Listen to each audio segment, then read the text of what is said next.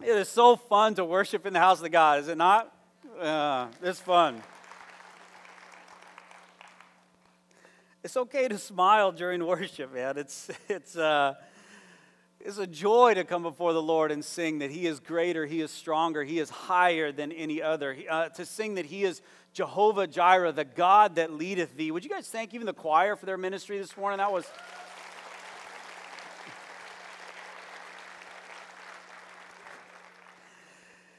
And now I got a bone to pick with Mark because he's the one that puts the service order together. And you made me preach after those testimonies? Like, what am I supposed to say now? Thanks for being here this morning. Have a great day. That's all I got.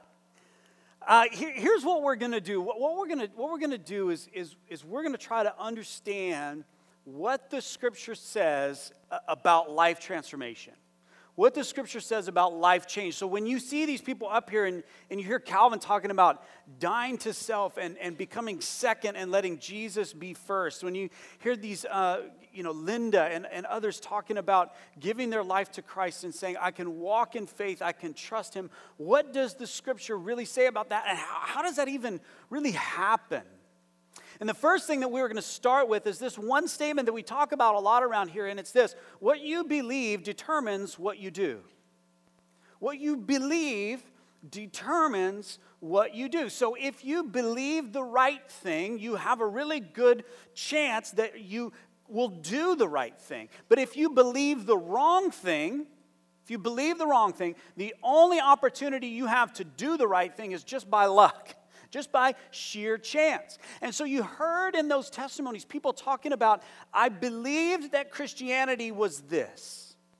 For Calvin, I, I believed that it was, it was doing the things that God wanted me to do and checking off a list and going through this rigorous list of things and obeying and going to church. You hear him talk about 25 Easters and 25 Christmases and singing the songs. You hear Krista talking about that Jesus is more than a song, he's, he's more than just going to church. But I believe for a time that, that that's all it was. Or you hear uh, Linda and the others talking about that, that I believed God was far off. I mean, it, it, it represents, I mean, I jotted this down in my notes before I even uh, heard these testimonies, before I read these testimonies. These are kind of three things that I see people believing about Christianity that are just simply not what the scripture teaches. One is God is the secret ingredient to kick my life up a notch.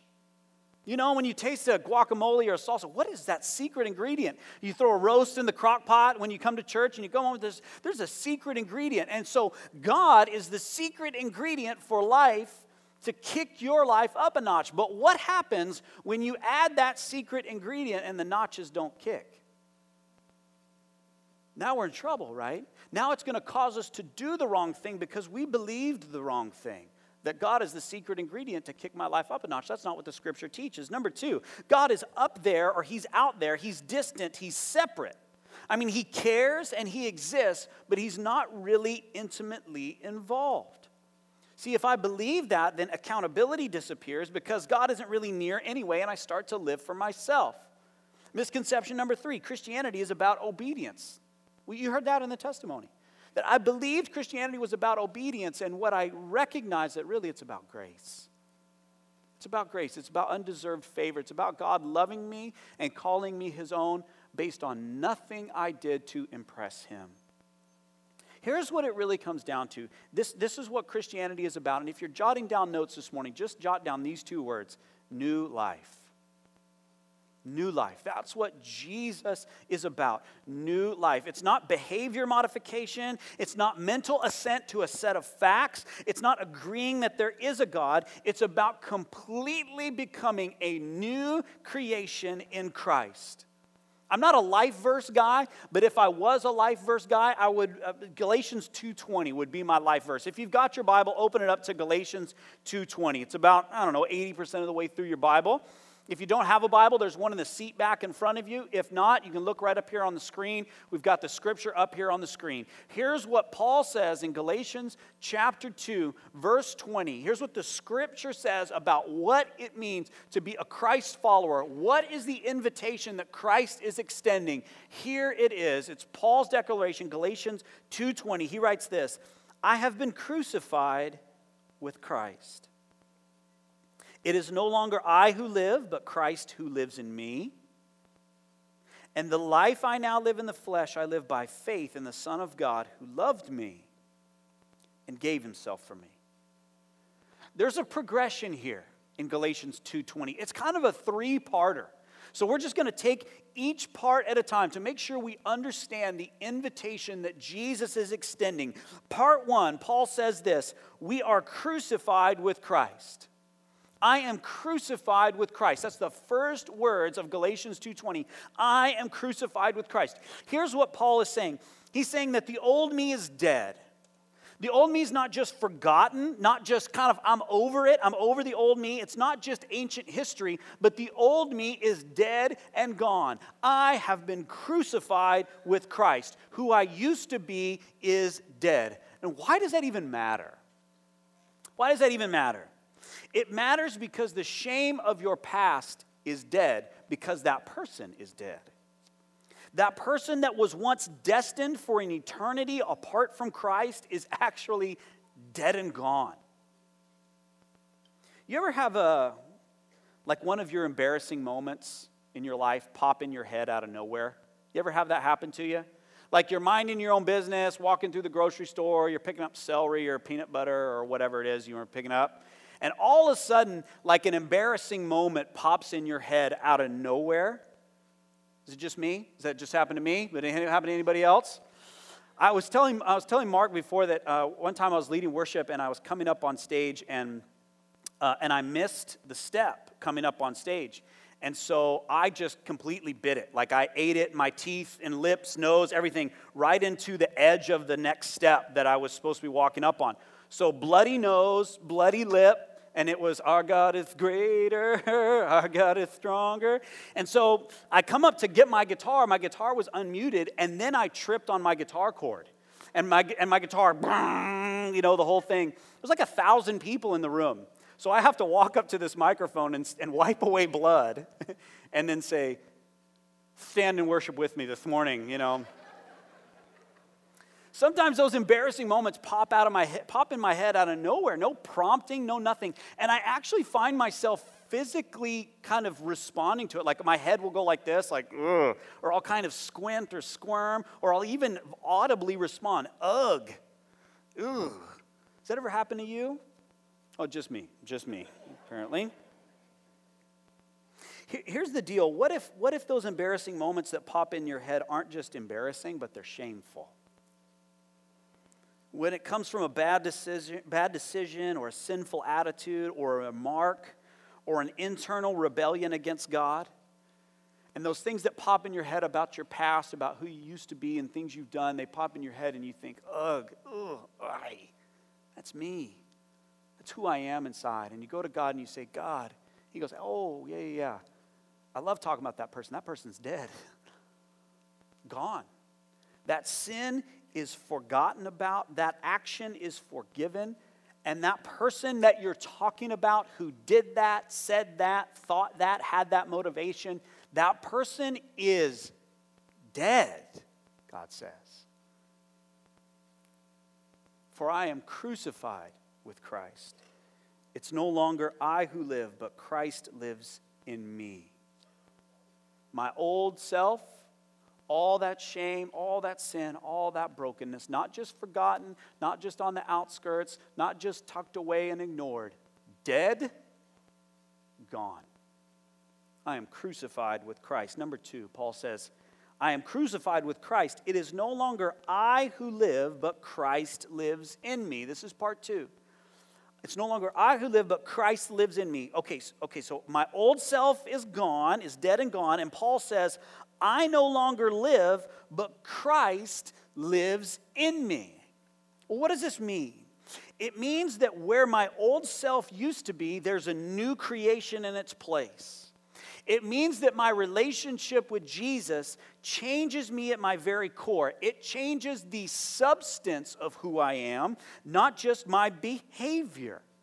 This is why you see people come to Christ start to see things change in their life that, that, that come from their very core. It's not just their behavior on their outside, it's the stuff that comes from deep within us that begins to change because their old self is gone and there's a new creation in its place. That's why you see people who know Jesus, their affections start to change, their emotions start to change, their relationships begin to change. Those things come from the core of who we are, and Jesus changes us at our very core. The old self is dead and gone, and there's a new creation in its place. Jesus changes us on the inside. This is why we do baptisms. You know the word baptism in the scripture? It just means to dip, it means to immerse. It's not a churchy word, and we use it in church all the time. If you hear that word baptism or baptized, you think of church typically. We don't baptize at like, you know, country clubs and things like that. We baptize in church. And it's a churchy word. We put churchy meaning to it. And that's okay. I'm not against that. All I'm saying is the original word just means to dip. And when the Bible talks about baptism, about immersing someone or dipping someone, it doesn't always talk about what you saw here today. It does talk about that. That's why we did it. And we'll get there in a minute. But it talks about being baptized, being dipped or immersed into Christ. Look at what Romans 6 says. It's up here on the screen. Paul says, Do you not know that all of us who have been baptized, that's dipped or immersed into Christ Jesus, were baptized into his death. That means the old self is dead and gone. We were buried, therefore, by, with him by baptism, that's being dipped or immersed into death, in order that just as Christ was raised from the dead by the glory of the Father, we too might walk in newness of life. Here's what Paul is saying We've been immersed into Christ, we've been dipped into Christ. And, and here's what we know about dipping, because I just, I love this image, this immersing image. If you take bread and dip it into water, what happens? One, water changes the substance of an object, not just its function. Think about that for a minute. If I dip bread into water, it changes the substance of the object, not just the function. So if I wanted to have bread function as sandwich bread and I dip it into water, I cannot use it for that function anymore, correct? Right? But if I dip it into water, you know what else changes? The very substance of it changes. It starts to fall apart. Things happen to it. It's not just the function that changes, it's the substance. Incidentally, once you dip bread, you can't undip it, you can't wring it out. Number two, an object that, that is immersed into water, dipped into water, is impacted to the very core, not just on the surface. Water permeates to the very core of the object. The same goes for us. When we are immersed into Christ, baptized into Christ, dipped into Christ in a spiritual way, two things happen. It changes the very substance of who we are, not just our function, although it does change that. It changes the very core, the very substance of who you are, number one, and it changes us down to the very core. Christ permeates us to the very deepest parts of who we are. This is why Paul in 2 Corinthians 5:17 says this so plainly. It's up here on the screen. Therefore, if anyone is in Christ, if they've been baptized in Christ, immersed into Christ, he is a what? New creation. The old has passed. Behold, the new has come. In Galatians, part two of the verse we're looking at today, Paul says, It's no longer I who live, but Christ lives in me. I've been dipped into Christ. My substance has changed, my function has changed. He has permeated me to my very core. I'm not just different on the surface. My old self is dead. I've been immersed into Christ, and I am different and I am new. It's part two. Part three, Paul says this And the life I now live in the flesh, I live by faith in the Son of God who loved me and gave himself for me. So the old me is dead. I've been dipped into Christ spiritually, and a new creation is formed. And now, what difference does that make? What makes all the difference in the world because now I live by faith. Paul says now he lives this life by faith. I love that phrase, by faith. Paul is saying that his daily experience is one of trusting in the work of Christ that made him a new person. Putting his trust in Jesus. You heard in one of those testimonies, I love that image. I'm like a little toddler just following in dad's footsteps. That's, that's faith. That's the faith of a child following after a father, following after Jesus, living by faith and trusting Him. When I'm tempted to go my own way, I live by faith and trust that His way is better. Think about all the places that that one statement applies, all the places in your life. When I'm tempted to go my own way, I live. I choose to act, speak, behave, think, respond by faith. Trust that God's way is better. So listen, in a difficult marriage, I live by faith and trust that His way is better. In the way I spend, I live by faith and trust that His way is better. When my job isn't what I hoped it would be, I live by faith and trust that His way is better. Single people, when I'm tempted to get into a relationship that isn't good for me, I live by faith and I trust Him that His way is better. In how I parent, in my work habits, when my emotions feel overwhelming, I live by faith and trust that His way is better. And do you know who would not want to live by faith? Old you. But old you's dead. And there's a new creation. And we can live by faith, trusting in God that His way is better. In every area of our life, we are tempted to go our own way, do our own thing, and trust in our understanding rather than God's. And Paul says that person is dead and crucified with Christ. A new person exists. It's no longer you who live, but Christ lives in you. Now live by faith in God's new trajectory for your life and trust Him that His way is better. This is the gospel. We're going to sum it up together here. This is the gospel. This is what Galatians 2:20 says. One, two, three, parts one, two, and three. Here they are. The old me is dead, a new creation is formed. Now Christ lives his life in me. That's all it is. If you're taking notes, jot those three things down. The old me is dead, a new creation is formed. Now Christ lives his life in me. For I am crucified with Christ. It's no longer I who live, but Christ lives in me. And the life I live now, I live in faith in the Son of God who loved me and gave himself up for me. Old me is dead, new creation is formed. Now Christ lives his life in me. We, we recognize that on a Sunday morning, there's a lot of folks here who maybe have never trusted in Christ before, maybe never said yes to Him. Maybe you're here each and every week, like Calvin talked about. You're here every week and never really said yes to Jesus and accepted that invitation of grace and finding new life in Him. Especially on a baptism Sunday, because a lot of friends and family and things come out and, and, and they see people get baptized, and that's great. We are absolutely thrilled that you're here. You are welcome here each and every week. But the second thing is, we want to give you an opportunity to say yes to Jesus today. We want to give you an opportunity to say, you know what? I believed something about what this Christianity thing was. I believed something about what the scripture says, and, and that, that wasn't right. I believed it was about obedience. That, that's not accurate. I believed it was about God is up there and out there, and I just recognized that He is and He exists. But that's not what the scripture teaches. What the scripture teaches is that the old me can be dead and gone, crucified with Christ, united with him in his death, that he can form a new creation in me when I say yes to his invitation, when I say yes to Jesus, and now I can walk by faith in Jesus. And it's really simple. I mean, there's, there's no trick to it. You don't have to, you know, do a little dance or, or, or whatever. I mean, there's no like boxes to check off. All it is is going to God and saying this I say yes to you. I say yes to trusting you with my sin. I say yes to trusting you with my life. He hears your thoughts. You don't have to pray it out loud. It's just coming before the Lord and saying, I want to be a new creation. So, Jesus, I trust you with my sin. I say yes. I trust you with my life. I say yes. I'm not going to lead you in that prayer this morning. That's between you and the Lord. But if you want to pray that prayer, there'll be pastors down here afterwards. We would love to pray with you. Or you can just pray it on your own. You don't need one of us. We're not special. I got an office here. That's it. That's it. This is between you and God alone. And He will make a new creation in you, and you can walk and live by faith and live as an overcomer. Finally, we'll conclude with this.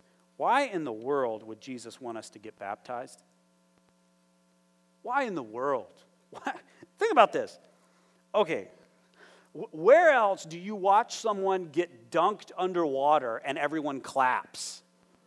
Like, how weird is this? Is it, is it, do anyone think about this when we're doing this? This seems strange, doesn't it? That we're dunking people like dunk tanks, diving competitions, and SeaWorld. That's about it.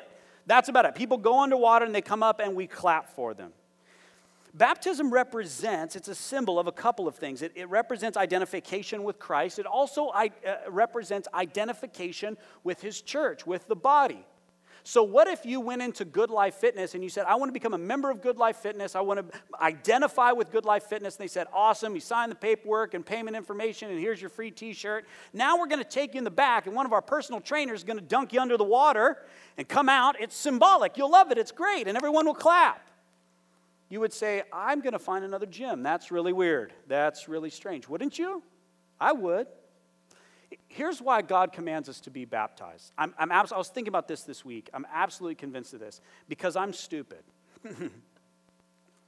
if you knew me, you would know that. I once walked around with a dryer sheet in my shirt for an entire day. I'm not kidding you. I'm not kidding you. I came home to change. I took off my shirt. There was like a dryer sheet fell out. My wife was like, that's, that is crazy that you would, I can't believe you. Did you not notice that? Nope, nope. I just walked through my day. And my wife, she loves this name for me, Happy Halfwit. She loves that name because I have so much joy in the Lord. I get up singing, and we are one in the Spirit, we are one in the Lord. She says, Can we be one in the Spirit a little later in the morning after I've had my coffee? You know, shut her down because I just I have so much joy in the Lord, but I'm so forgetful. I forget my keys. I, there's a dryer sheet in my shirt. I just I you know I, I I once when I was a kid I once left my shoes at school and walked home, like. I don't know. I don't know. Like my, my brother, my, my, my family, I, I think we're all kind of the same way. We're just happy and we just go about stuff and we forget. And I think God knew that. I think he knew that we needed some tangible, visible reminders because we're forgetful people, aren't we? We needed some tangible, visible reminders, things that we could see, things that we could hear, things that we could even taste and touch, things that we could experience. So he gave us these gifts of external representations, external reminders. Marriage represents Christ's love for the church, Ephesians 5. Creation tells us about his power and his divine nature, Romans 1. You and I, human beings, represent dominion and, and existing in relationship. We are made in the image of God, so we can look at one another and be reminded of all of the things that God is. Communion, the bread and the cup, represents the body and the blood sacrificed for us. Plants and vegetation, according to John 15 and Psalm 1, show us and remind us of the new life that we have in Christ, abiding in Him. God wills, indeed, God delights in using tangible means to draw near to His image bearers. That's you and me. He gives us these reminders because He knows we're just sheep. We are sheep. And that was not a compliment, people. Like, we are forgetful sometimes. And we need these reminders to hold the bread and the cup, to watch people get baptized, to see marriage, to see creation, and to go, ah, I'm reminded of God and His goodness and His faithfulness and His redemptive plan. Thank you, God, for putting visible, tangible reminders in front of me of who you are and what you've accomplished. So, if marriage shows Christ in the church, creation shows his power and divine nature, humankind shows his image, communion shows his sacrifice, then what does baptism show? What is it a symbol of? What does it represent? Now, watch. For I am crucified with Christ. It's no longer I who live, but Christ lives in me. And the life I live now, I live in faith in the Son of God who loved me and delivered himself up for me. Going under the water symbolically, saying, I, I, uh, The old me is dead. God has formed a new creation in me. Just as I've been dipped in Christ, I am dipped and immersed into this water. I live now by faith, trusting that God's way is better. That's why we go crazy. That's why we clap. Not because there's something special about the water, not because there's something special about the words we say. There is absolutely something special, is too, there's not even words for it. Why we clap. Because what baptism represents is life transformation complete and total change because of Jesus. Let's pray together. God, our prayer today is that as we've experienced these testimonies, as we've experienced baptism, as we've sung to you, as we've lifted you up, God, that each of these things would be reminders, reminders of our own story, that you affected life change in us, that you transform us, continue to transform us, and have transformed us from the inside out, that the old me is dead and gone, and you have made me a new creation, and now I can live a life in faith and trust in you.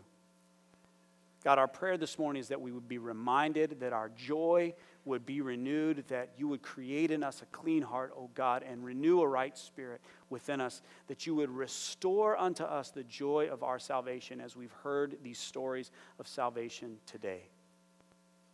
Remind us, O God, we are forgetful people. Thank you for the reminders that you're in control and that you affect life change. In Christ's name, God's people together said, Amen.